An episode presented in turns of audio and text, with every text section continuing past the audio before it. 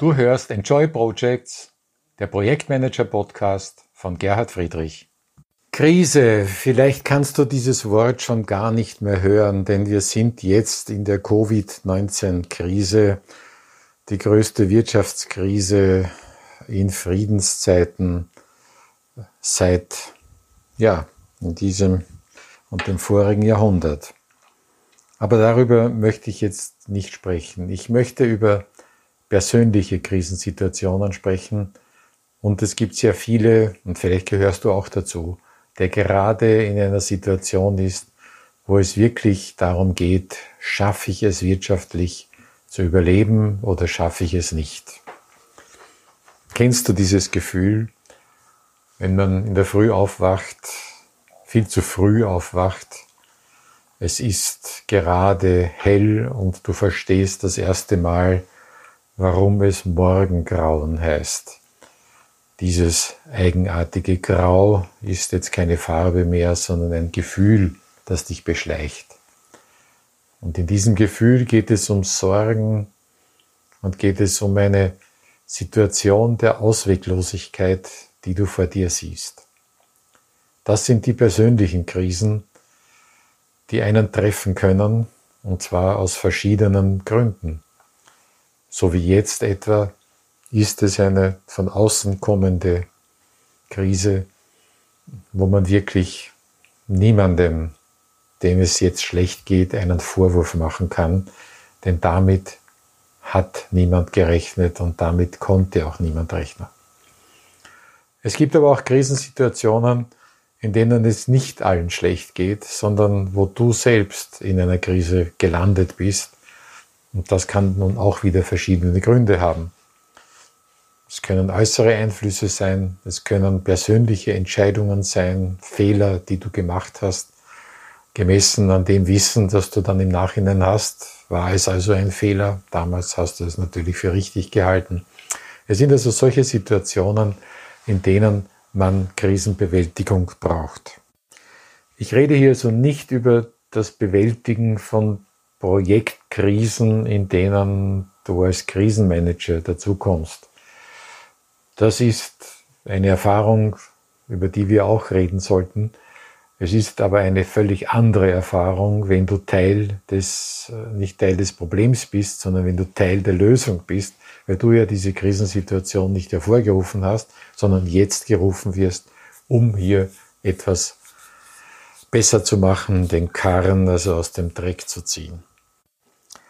Man lernt allerdings aus persönlichen Krisensituationen noch viel mehr als aus Krisensituationen, in denen man in einer Rolle tätig ist, die einen nicht selbst zum Betroffenen der Krise macht.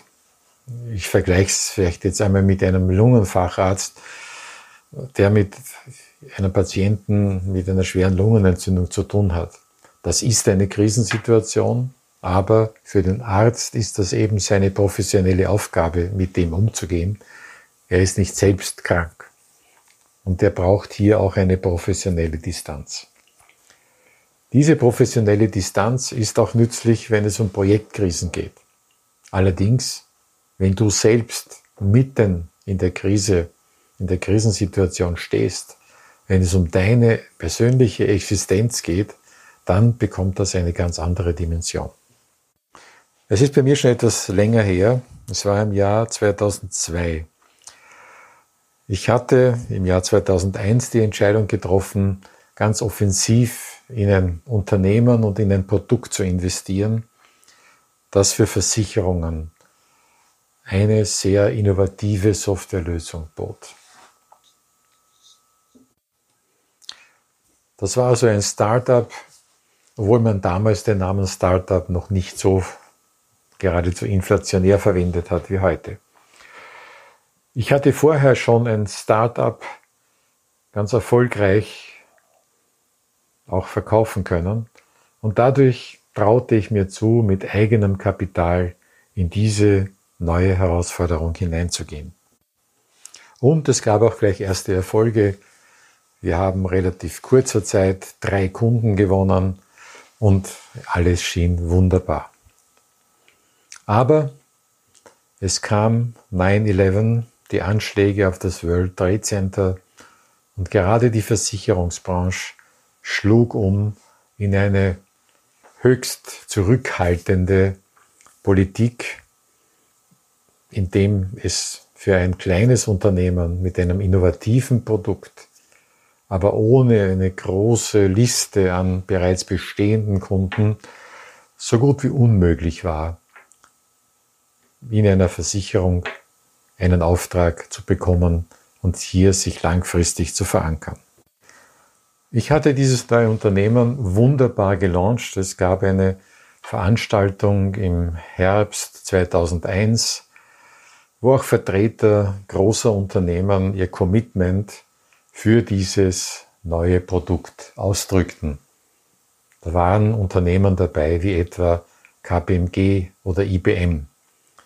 Also wirklich eine wunderbare Liga, in der ich glaubte zu spielen. Allerdings, als sich dann der Markt drehte und alle, auch diese Unternehmen, mit Umsatzeinbußen zu kämpfen hatten, war das alles natürlich nichts mehr wert. Und ich stand hier mit einer Burn Rate meines Eigenkapitals, wo ich mir ausrechnen konnte, dass es nur wenige Monate dauern würde, bis ich dann die Nulllinie nach unten durchschlagen würde. Du kennst vielleicht dieses Gefühl, wenn du auf ein Hindernis zusteuerst und du weißt, du wirst hier einen fürchterlichen Aufprall haben, aber du hast keine Ahnung, was du jetzt im Moment noch tun könntest. Ich hatte eine Reihe von persönlichen Haftungen ganz locker unterschrieben für Bankgarantien, Mietkaution, Leasingvertrag etc. Es war alles eine reine Formsache, damals auch für meine Bank. Und ich machte mir auch keine Gedanken, denn bisher war das ja immer gut gegangen. Es gab auch Anfang 2002 noch einige Opportunities, von denen jede einzelne gereicht hätte, um das Unternehmen zu retten. Allerdings, als diese nach der Reihe platzten, aus diesen ganz allgemeinen Gründen jedenfalls an der Vorsicht der Unternehmen scheiterten, wusste ich eines, ich brauche eine Exit-Strategie. Ich erinnere mich noch genau an die Situation, als mir der Vorstand des Unternehmens, das meine letzte große Hoffnung gewesen war, mitteilte, dass man als großes Unternehmen auch einem großen Unternehmen, einem Mitbewerber von mir, den Auftrag geben würde. Möglicherweise sei das ein Fehler, weil ich sehr engagiert sei, da meine Firma sehr viel Know-how hat. Aber so sei nun einmal die Entscheidung. Das war ein richtiger Schlag in die Magengrube und ich dachte an unseren Wiener Popstar Falco, der gesungen hat, wo ist denn hier der Notausgang? Ich habe diese Krise letztens überstanden, sonst würde ich jetzt nicht äh, hier sein und diesen Podcast äh, einsprechen. Aber ich habe eine ganze Menge aus dieser Situation gelernt und ich möchte dir meine wichtigsten Erkenntnisse auch hier mitgeben. Punkt eins: was immer du planst, es kommt dann doch anders. Als Student hatte ich einmal ein Selbstverteidigungstraining gemacht und der Trainer hat uns dort einen wichtigen Satz gesagt. Er hat gesagt, wenn wir hier trainieren, dann ist das das eine. Aber wenn du dann irgendwo von einem Schlag getroffen wirst, der ernst gemeint ist, um dich zu verletzen, dann besteht die Gefahr, dass du alles vergisst, was du hier gelernt hast. Du musst also auch mental dich auf diese Situation einstellen und diese trainieren. Das heißt für uns in der beruflichen Welt, sei dir nie zu sicher. Das war auch ein Fehler von mir. Ich hatte die positiven Zeichen des Beginns zu rasch als Beleg dafür interpretiert, dass ja nichts schiefgehen könne. Zweite Erkenntnis, akzeptiere das Problem so wie es ist. Egal, ob du jetzt etwas dafür kannst, weil du eine offensichtliche Fehlentscheidung getroffen hast oder weil es ein, externe Einflüsse sind, mit denen du beim besten Willen nicht rechnen konntest. Das ändert nichts an der Situation. Es ist vielleicht ein moralischer Punkt, ja, der, der dich trösten könnte. Aber es ändert wirklich nichts daran, ob du in der Lage bist, aus dieser Krise erfolgreich herauszukommen. Und noch ein Punkt, in so einer Situation empfindest du alle diese Aussagen des positiven Denkens, dass Krisen Chancen sind und dass du daran wachsen kannst, als blanken Zynismus. Und ich sage auch im Rückblick, ich habe sehr viel gelernt, ich bin stolz darauf, hier herausgekommen zu sein. Aber ich hätte darauf gerne verzichten können und ich möchte es nicht noch einmal erleben. Und ich vergönne es auch keinem Menschen, auch keinem mir noch so unsympathischen Menschen, äh, in so eine Situation zu kommen. Rechne also damit, dass es dir in dieser Situation einfach schlecht geht. Wie gehst du damit am besten um? Ein Punkt, überlege dir in jeder Situation ein Ziel, auf das du hinarbeitest. Bei mir war es zum Beispiel, jemand zu finden, der die Firma kauft. Und darauf habe ich viele Wochen hingearbeitet mit allen möglichen Optionen, die sich dabei aufgetan haben. Dann gab es einen Punkt, an dem ich erkennen, erkennen musste, dass das nicht funktionieren wird. Daraufhin hatte ich ein Ziel, nicht die Firma zu verkaufen, sondern die Rechte an dem Produkt zu verkaufen und die Firma selbst zu sanieren und im Hintergrund dafür zu sorgen, dass der Schaden begrenzt würde. Ja, und am Ende war es dann doch die Variante 1, nämlich der Verkauf der Firma, allerdings mit erheblichen finanziellen Zuschüssen von mir, die mich in eine private Schuldensituation brachten, wie ich sie vorher und zum Glück auch nachher nie wieder erlebt habe. Aber eben mache keine zu komplizierten Pläne. In so einer Stresssituation geht das nicht. Du brauchst ein Ziel. Und dann rechne auch damit, dass es Hochs gibt und dass es Tiefs gibt. Bei mir war es immer wieder so, dass am Freitag irgendeine Hoffnung entstanden ist, das könnte die Lösung sein.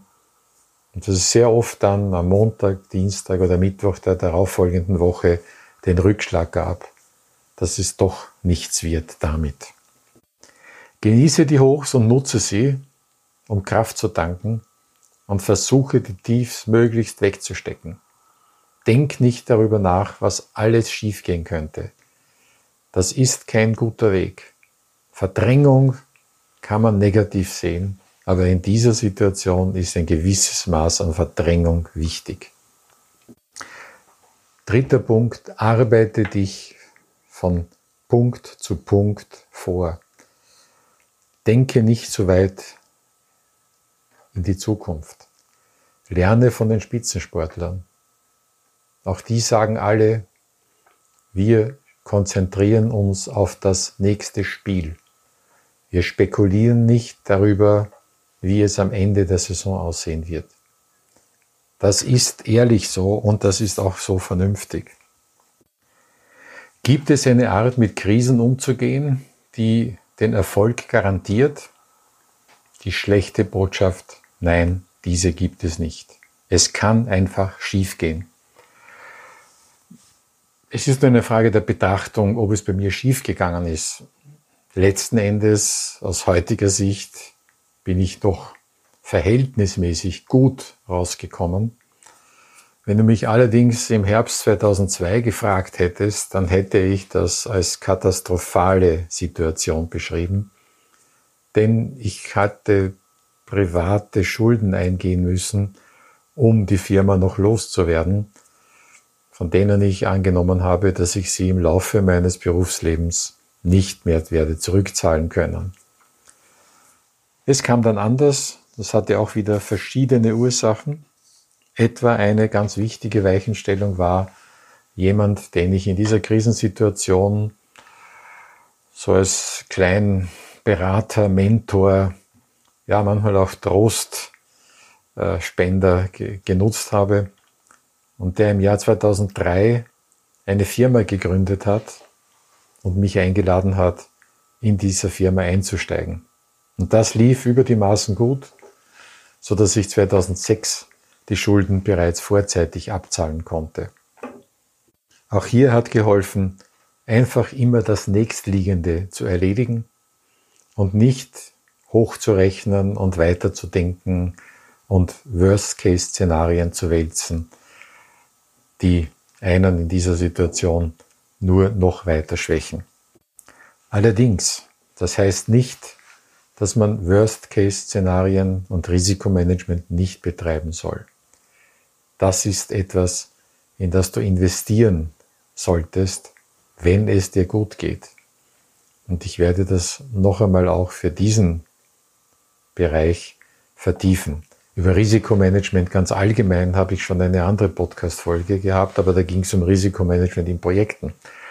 Aber wenn es um das persönliche Risikomanagement geht und um die Vorbeugung, damit du Krisensituationen auch bewältigen kannst, dann ist das wieder ein anderes Thema. Wenn du jetzt gerade in einer Krisensituation bist, dann denke daran, arbeite dich Punkt für Punkt durch. Nutze alles an Reserven, was du hast und mach manchmal auch einfach die Augen zu wenn dir etwas einfällt, was noch mehr schiefgehen könnte, als es bisher schon schiefgegangen ist. Das meiste davon passiert nicht, manches davon passiert, aber dann beschäftige dich damit, wenn das Problem eingetreten ist. Ein guter Freund hat einmal so schön gesagt zu mir, überquere die Brücke, wenn du sie erreicht hast. Das klingt nach einem sehr kurzfristigen Denken, allerdings es ist ein ganz, ganz guter Satz überquere die Brücke, wenn du sie erreicht hast und denke nicht schon Kilometer davor darüber nach, ob die Brücke vielleicht schon eingestürzt sein wird, wenn du dort angekommen bist. Auch das kann passieren, aber auch das ist ein Thema, mit dem du dich erst beschäftigen solltest, wenn es soweit ist.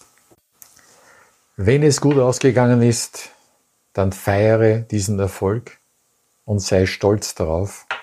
Ich habe dafür einen Coach gebraucht, der mir das beigebracht hat, denn ich war natürlich schwer verunsichert.